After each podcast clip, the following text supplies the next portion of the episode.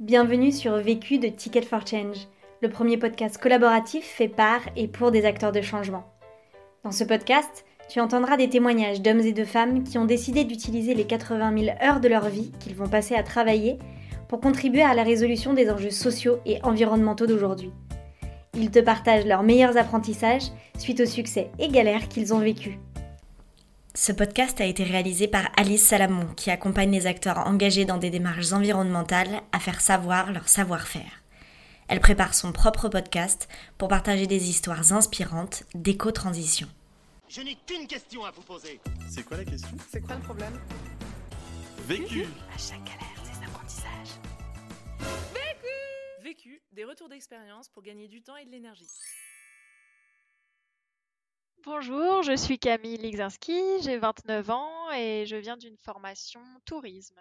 Bonjour, moi c'est Loïc Gillon, j'ai 29 ans aussi, je viens de l'audiovisuel et en ce moment je suis en reconversion pour euh, devenir agriculteur. On s'est rencontrés au lycée et on est ensemble depuis 12 ans. En 2017, on a ouvert un gîte euh, zéro déchet qui s'appelle Le Bocal en Charente-Maritime. C'était suite à une longue réflexion concernant nos déchets, à la suite d'une formation en ligne qui s'appelle Entrepreneur du changement, et grâce à une maison de vacances qu'on a eu l'opportunité euh, d'occuper. Et l'objectif de ce gîte zéro déchet, c'était de sensibiliser les touristes, les locaux à leur réduction euh, bah, des déchets à la source par le biais d'animation d'ateliers. Donc c'était des ateliers très pratiques que nous on avait eu l'occasion de faire euh, bah, chez nous à titre personnel. Par exemple, euh, le pain au levain, donc la fabrication du pain au levain, euh, la fabrication de sa propre lessive, la fabrication de son dentifrice ou de son déodorant. Voilà, donc c'était assez participatif et ça a amené aussi à des discussions sur l'écologie en général, voilà, sur d'autres thématiques qui étaient très importantes et agréables à aborder. Donc le bilan à peu près de ce gîte, parce que là on est en déménagement, c'est que sur trois saisons, on a pu euh, accueillir 138 nuitées au sein du gîte. Donc c'était entre 25 et 76 nuitées par saison euh, sur trois ans.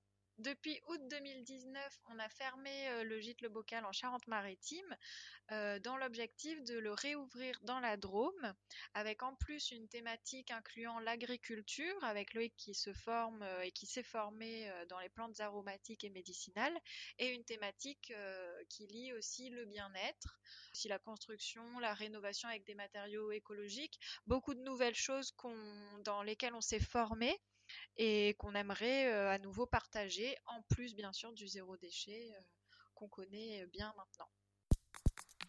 La question. Comment protéger son couple lorsqu'on entreprend à deux? Le vécu. Euh, en 2017, on habitait donc à Paris. On a testé plusieurs euh, choses au niveau du zéro déchet, notamment notre alimentation, nos cosmétiques, euh, notre cuisine. Et on a décidé d'ouvrir donc ce gîte zéro déchet, euh, le bocal, pour partager notre vécu en fait. Et on a commencé à le co-gérer tous les deux en 2017. Donc ça a été assez soudain, c'était pas vraiment prémédité le fait qu'on allait être tous les deux, ça s'est fait assez naturellement.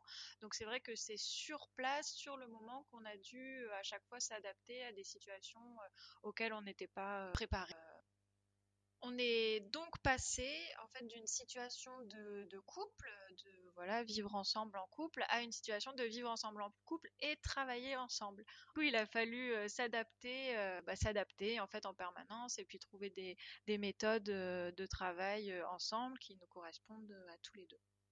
Premier apprentissage. Prendre un temps pour se ressourcer avant de se lancer.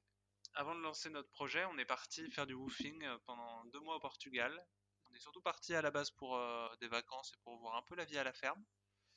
Et en fait, euh, ça a été ultra important pour notre projet et pour nous harmoniser et harmoniser notre vision du projet. Le fait de partir comme ça faire du woofing, ça nous a permis déjà de faire abstraction de, de nos familles en fait, même de, de nos amis, de tout le monde en fait. Il n'y avait plus que nous deux et des inconnus dans une ferme. Et ça, c'est ultra important pour avoir du temps euh, pour réfléchir tous les deux.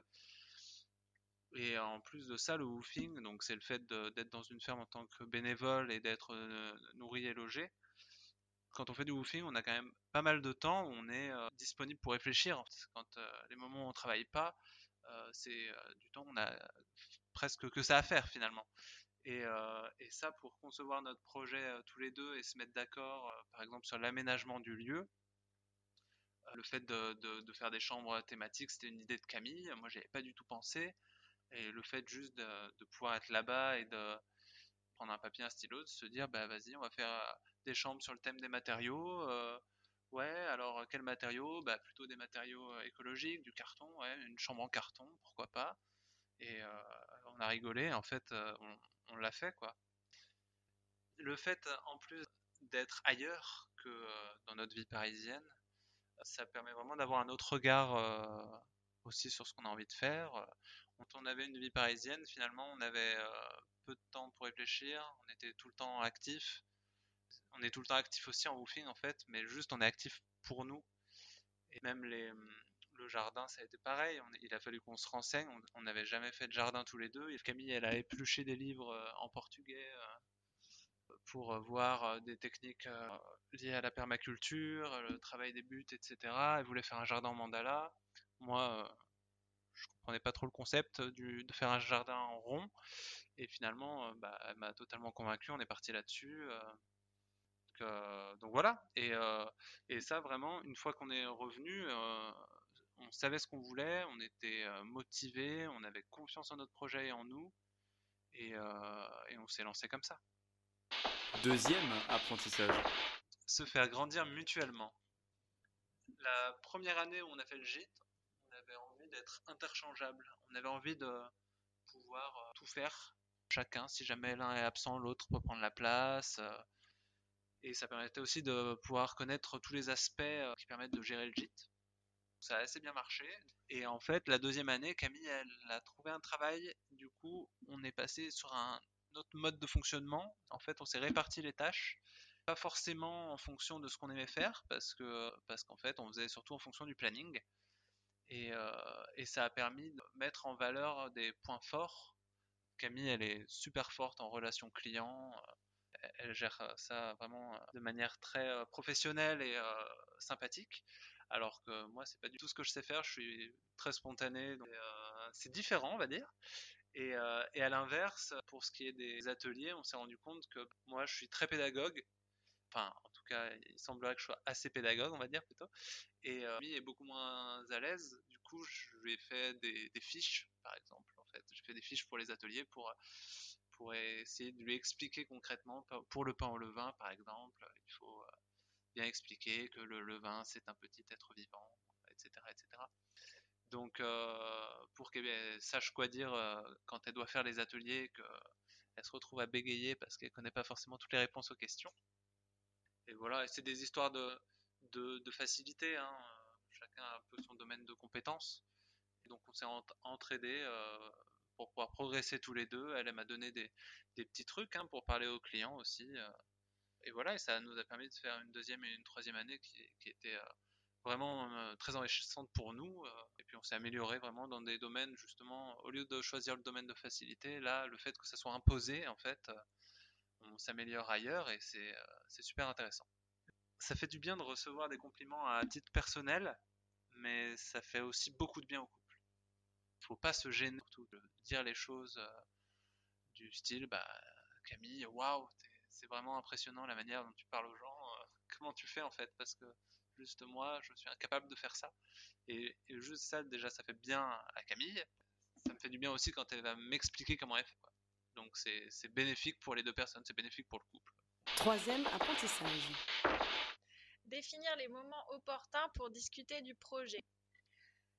Alors, c'est vrai que l'activité de gîte, c'est une activité pendant laquelle on est euh, sur notre lieu de travail et euh, sur notre lieu euh, de vie aussi.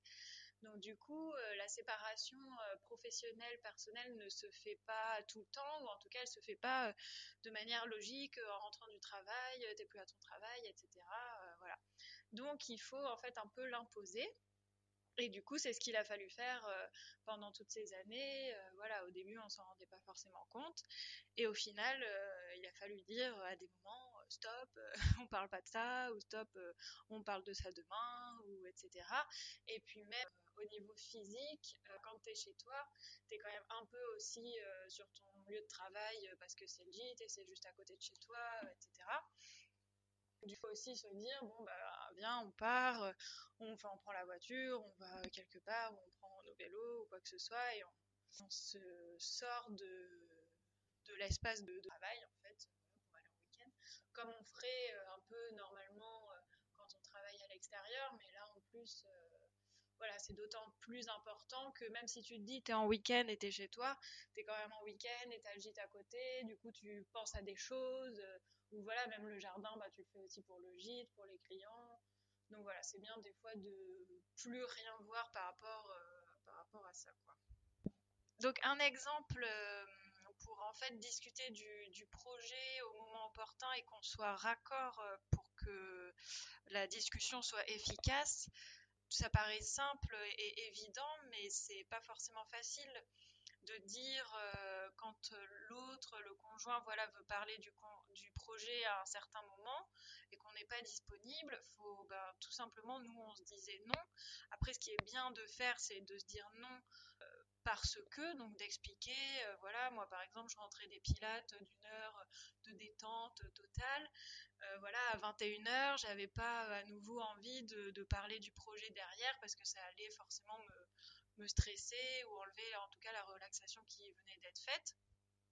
Pareil, Loïc, par exemple, euh, voilà, il veut pas forcément parler du projet à certains moments. Euh, donc en fait, il suffit juste de le dire, de dire pourquoi, et ensuite de proposer aussi. Ce qui est bien, c'est proposer euh, un autre moment pour en parler. comme ça, l'autre est pas frustré et l'autre sait que c'est qu'on va en parler demain ou dans deux heures ou voilà. Et après, bah, de définir aussi des temps où on peut pas en parler. Donc moi, c'était après les pilates, après 21 h euh, pendant certains dîners, on pouvait pas, et tout le reste du temps, a priori, pouvait en parler. Donc euh, il n'y avait plus après à chaque fois à se demander, oh là là, est-ce que c'est maintenant, est-ce que c'est pas maintenant? Voilà, au fil du temps, on savait quand même euh, quand est-ce qu'on pouvait en parler. Donc c'était un peu plus fluide par exemple, Loïc, euh, il a besoin de plusieurs jours pour euh, décanter une réflexion. Enfin, pour euh, voilà, on parle de quelque chose et pour prendre sa décision, il a besoin d'un peu plus de temps que moi. Donc ça, au niveau du couple, ça a été quelque chose qui s'est dessiné pendant les années co-gérance du gîte. Et du coup, on a su que voilà, quand on voulait prendre une décision à deux, euh, et donc avec Loïc, moi, il fallait que je sache attendre. Donc ça m'a fait aussi euh, apprendre la patience. Et Loïc, voilà, il sait maintenant qu'il a besoin d'un peu plus de temps que moi pour euh, prendre la décision. Et finalement, c'est pas plus mal pour moi aussi parce que ça permet au final de pas faire forcément ce qu'on avait dit au début et de prendre une décision plus efficace et plus optimale pour nous deux. Mais ça, par exemple, c'est quelque chose qu'il faut savoir et qu'il faut identifier euh, par rapport à l'autre pour, euh, pour le comprendre euh, et comprendre comment il fonctionne. Quatrième apprentissage. Se garder de l'espace. Alors là, c'est vrai que c'est un projet à deux, euh, de cogérance de gîte, et, euh, c'est quand même bien aussi de garder son indépendance et garder ses moments euh, à soi. Il peut y avoir des activités extra-professionnelles, il peut y avoir des, activités ludiques, des, des, sorties hors du gîte, hors du projet, chacun pour soi. Et notamment, là, par exemple, sur la deuxième version du gîte, on a décidé on, décide quand même d'être euh, irremplaçable l'un et l'autre et qu'on puisse remplacer l'autre. Donc on veut savoir tout faire à peu près euh, autant l'un que l'autre sur les différents domaines que sont le gîte et l'agriculture, vu qu'il y aura l'agriculture en plus sur le deuxième projet. Mais effectivement, les projets sont quand même euh, cloisonnés entre l'agriculture, c'est la partie de Loïc, et le gîte, c'est ma partie. Donc voilà, comme ça, ça fait que chacun a son espace, chacun a un peu plus de liberté, peut prendre peut-être des décisions plus rapidement, de manière plus indépendante. Euh, après, on sait que de toute manière, c'est un projet agro-touristique, donc dans ce terme, on voit bien qu'ils sont liés, les deux mots, et donc le projet est lié, et du coup, on prendra forcément plein de décisions ensemble, etc. Conseil pour gagner du temps. Communiquer, communiquer et communiquer vraiment de manière efficace euh, pour nous, c'est-à-dire au moment opportun, donc au moment où les deux personnes sont à l'écoute et ont du temps pour euh, prendre euh, une décision et pour, pour écouter justement ce qui va être dit. Conseil pour gagner de l'énergie. Se laisser du temps libre et même prendre le temps pour soi, pour le couple. Et ça, c'est pour ne pas être frustré pendant le travail et avoir toute sa tête. L'autre question comment communiquer à sa communauté en la gardant active dans un moment comme le nôtre en tout cas, euh, pendant lequel on est en déménagement. Donc on est sur deux sites physiques en même temps et en même temps on est sur aucun des deux parce qu'on est en déménagement, donc on n'est même plus en Charente-Maritime mais on n'est pas dans notre nouveau gîte euh, dans la Drôme comme on aimerait. Donc euh, sur quoi on communique, quelle adresse on laisse, quel lieu sur nos réseaux sociaux, etc. Vu, vécu, vaincu. Pour plus de vécu, clique vécu.org. Je voulais te dire, euh, tu sais, on, on a tous nos petits problèmes.